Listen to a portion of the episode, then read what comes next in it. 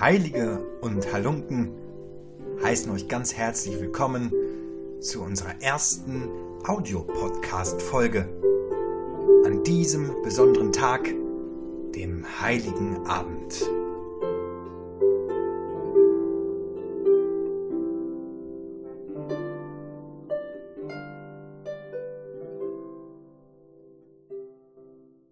Ganz herzlich willkommen heute hier in unserem neuen Audiostudio. Ganz toll, ganz neu sind wir für euch da. Markus, frohe Weihnachten. Schön, dass du da bist. Wie geht es dir, Markus? Ja, vielen Dank, dass ich da sein darf. Dir natürlich auch ein frohes und gesegnetes Weihnachtsfest wünsche ich dir. Ich freue mich jetzt richtig, dass wir einen neuen, ein neues Format machen, einen neuen Podcast. Mal nicht unsere Visagen zeigend, sondern einfach tatsächlich die Stimme sprechen lassend. Das erklärt dein Aufzug heute.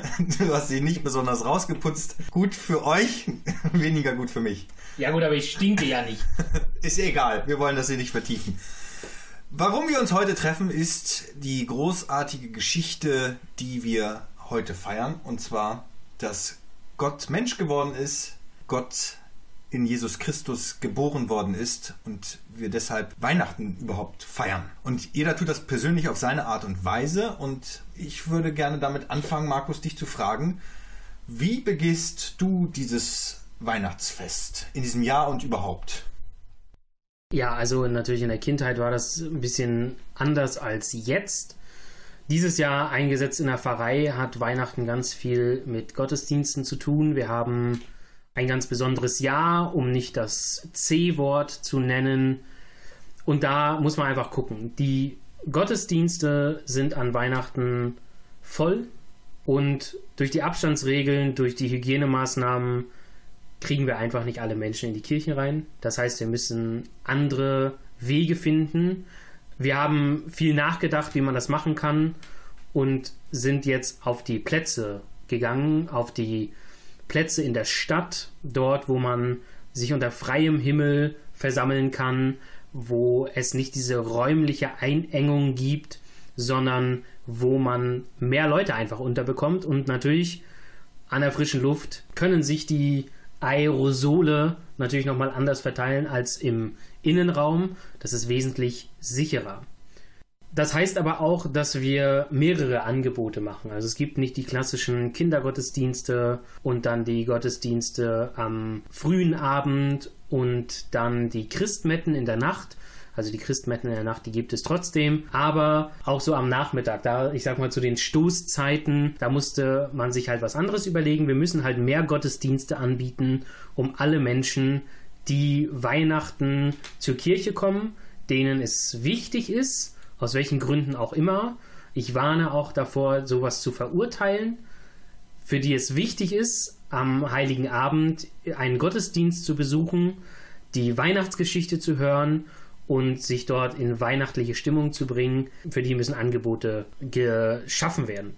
Das heißt, mein Weihnachtsfest sieht am Heiligabend so aus, dass ich viele Gottesdienste feiere, mit vielen Menschen mich treffe und dann wird es wahrscheinlich irgendwann im Pfarrhaus äh, ein leckeres Abendessen geben. Und dann werden wir auf das Weihnachtsfest anstoßen. Und am ersten und zweiten Weihnachtsfeiertag äh, ist es genauso. Es wird von Gottesdiensten geprägt sein. Und dann wird auch ein bisschen Zeit sein, das Weihnachtsfest innerlich zu begehen. Ansonsten habe ich in der Kindheit das Weihnachtsfest immer als sehr, sehr schön erlebt mit dem Gottesdienst am Nachmittag und erst als der Gottesdienst dann vorbei war, so gegen 18 Uhr, gab es dann zunächst Bescherung und dann das Essen. In den letzten Jahren, als ich noch zu Hause war und dann schon junger Erwachsener, würde ich sagen, da hat sich das ein bisschen gedreht. Da war dann erst der Gottesdienst, dann das Essen und dann die Bescherung. Ja. Also ein bisschen Reihenfolge verdreht. Aber es war halt so, dass wir zusammengekommen sind, dass wir Weihnachten zusammen gefeiert haben und ja, es ist jetzt leider ähm, nicht mehr möglich, dass ich an Weihnachten mit meiner Familie zusammen feiere, aber es ist okay, weil ich was Nützliches tue und weil ich trotzdem nicht alleine bin. Wie feierst du Weihnachten dieses Jahr und überhaupt? Also bei mir ist es so gewesen, dass ich als Kind äh, schrecklich gute Erfahrungen hatte mit Weihnachten mich natürlich über die Bescherung gefreut habe und über die gesamte Atmosphäre, die immer besonders war in diesen Tagen. Also es gab immer andere Musik, es gab immer irgendwie Düfte, Plätzchen, viel Gutes zu essen. Ich komme ja aus einem polnischen Haushalt, da wurde immer gut was gezaubert.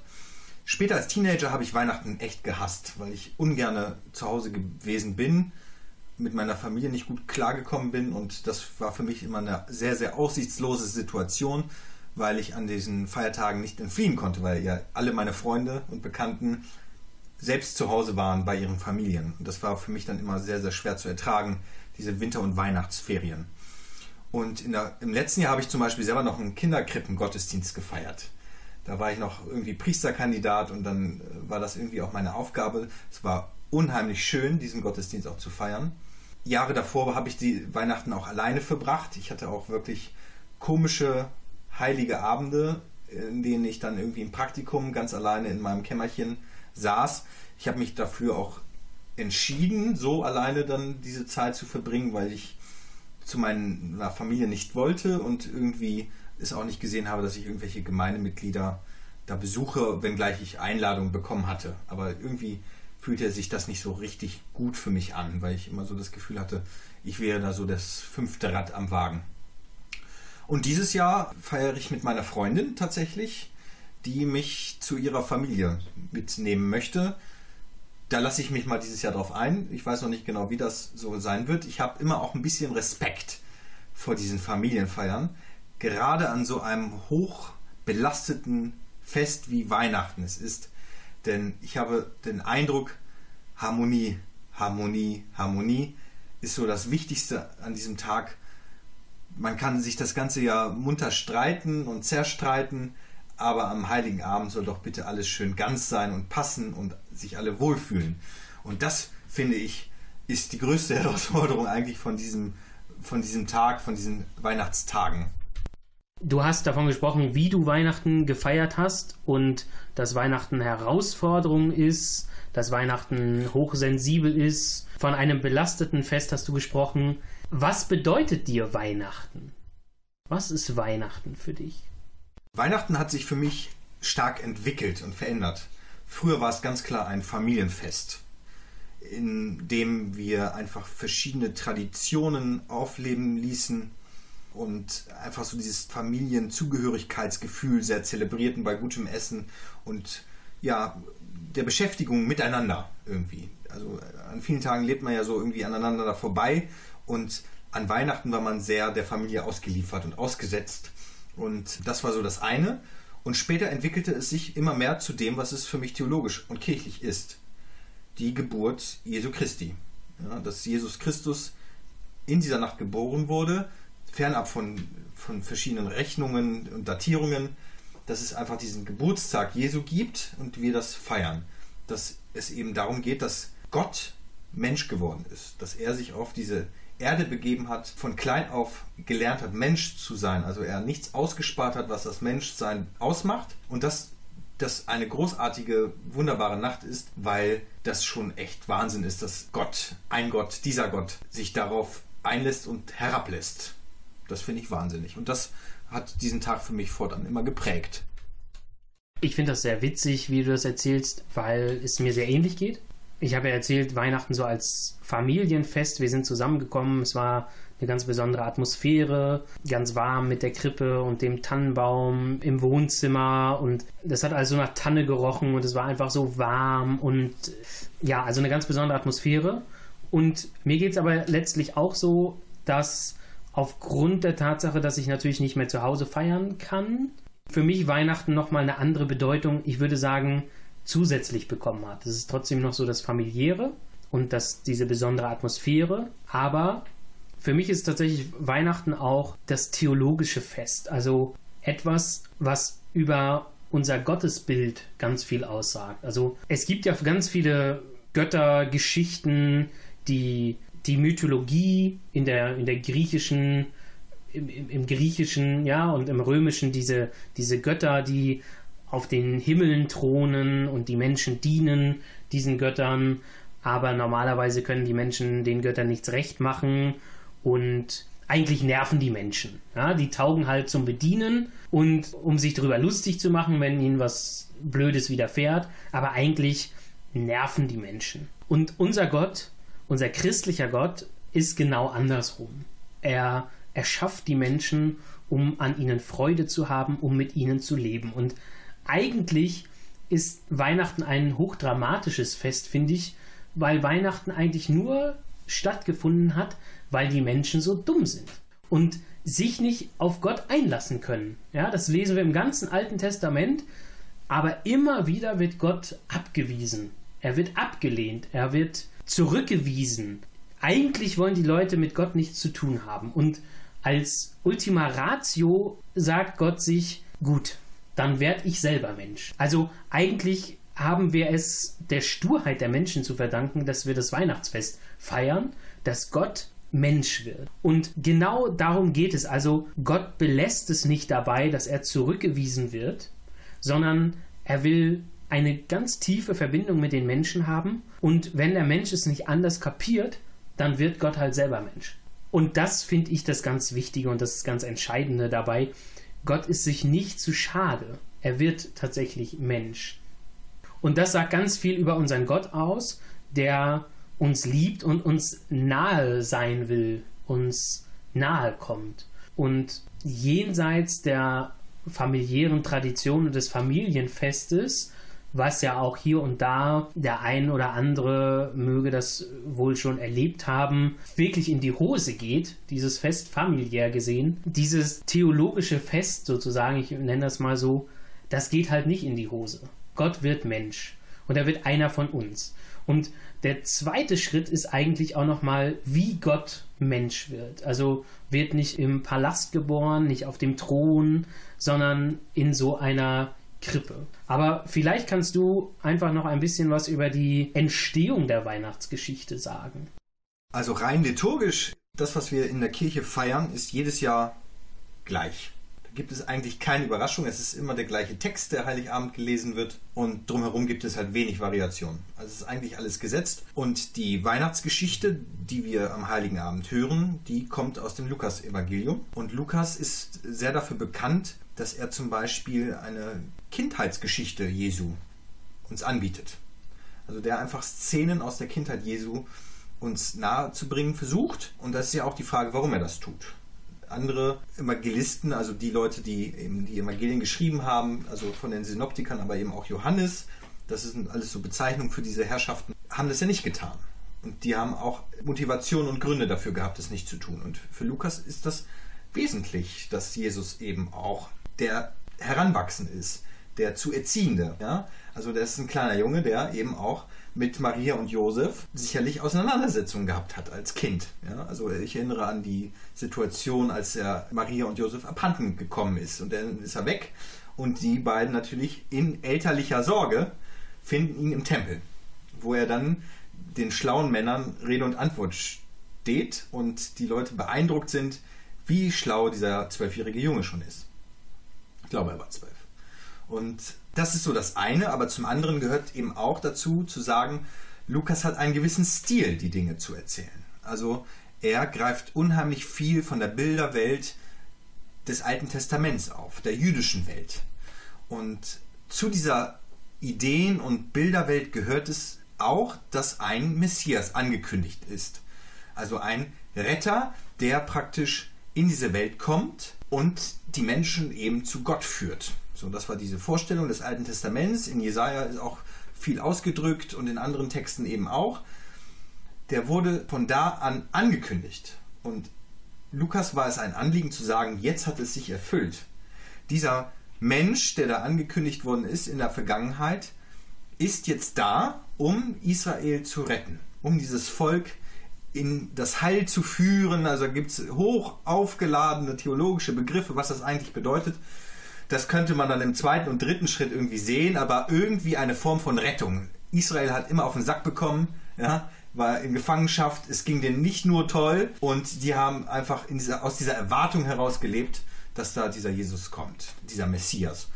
Und das weiß Lukas Und deswegen erzählt er diese Geschichte auch so, wie er sie erzählt. Und es war dann eben ihm auch ein Anliegen zu sagen, okay, das ist ein Junge, ein Kind, das da geboren wird, außerhalb des Trubels der Stadt, am Rand der Stadt.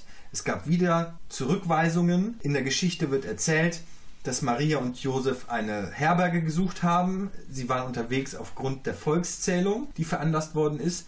Und Maria gebar eben dieses Kind. Und sie hätten sich mehr Komfort gewünscht. Sie waren gar nicht so darauf erpicht, am Rande der Stadt irgendeine Krippe zu wählen, sondern sie wurden abgewiesen. Also selbst in der Situation der Geburt, in der Situation der rettenden Tat Gottes, in der er eben Mensch wird und sich auf diese Niederung einlässt, wird er wieder zurückgewiesen von den Menschen.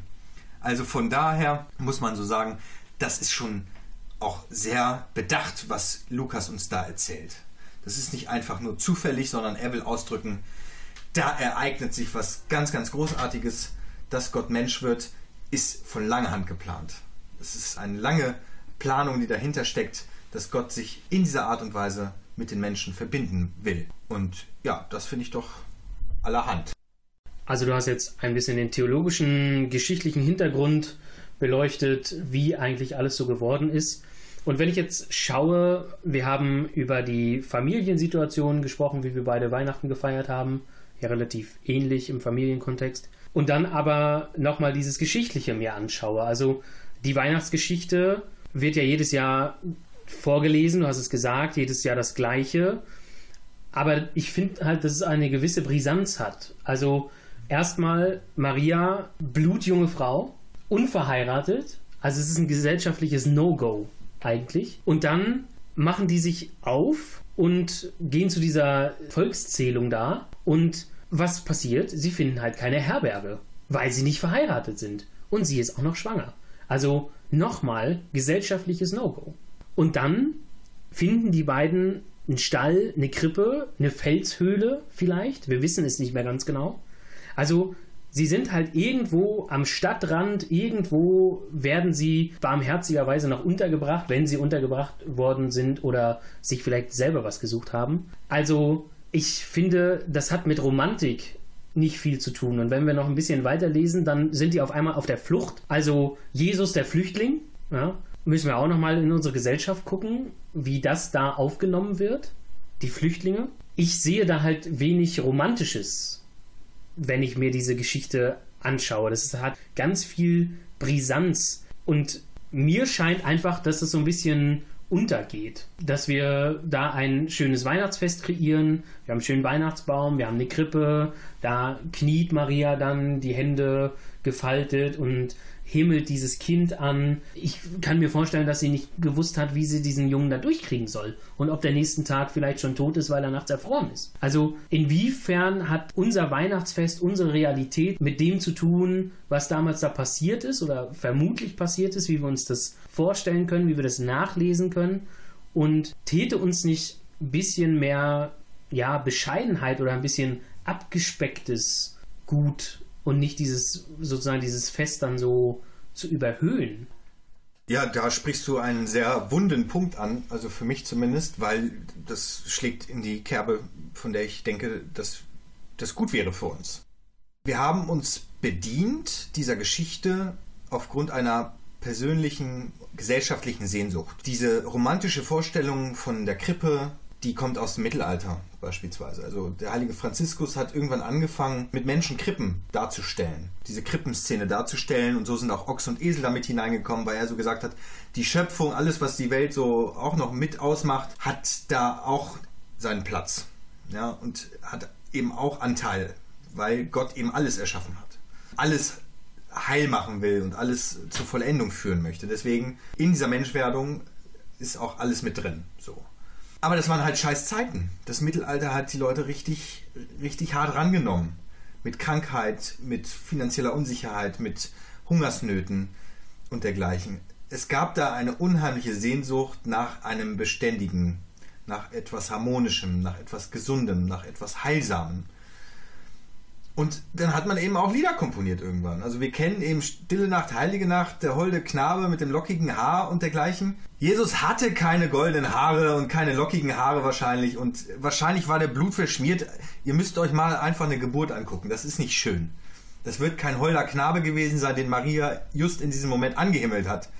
Manchmal ist es so, wenn du äh, einen, einen Fußball Gegenstand aus dir herauspresst, dass du den vielleicht nicht sofort sehen willst. Und erst recht auch nicht anhimmelst. Also das ging da schon sehr brutal her.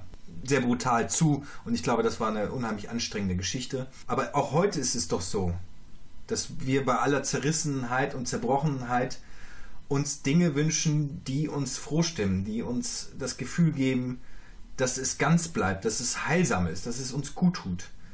Und unsere Sehnsucht ist eben auch, eine Familie zu haben, in der alles gut läuft, in der man sich gut versteht, in der man angenommen ist, wie man ist, ohne sich verstellen zu müssen. Und all diese Sehnsüchte projizieren wir in diese Weihnachtsgeschichte hinein. So weit, dass wir am Ende sagen, wir müssen das auch gewährleisten. Also unser Familienfest muss unheimlich harmonisch sein und toll, weil da geht es um was. Das ist das Anliegen Weihnachtens. Das ganze Jahr kann es drunter und drüber gehen, aber wenigstens an diesem Tag muss es doch laufen. Das müssen wir doch hinkriegen.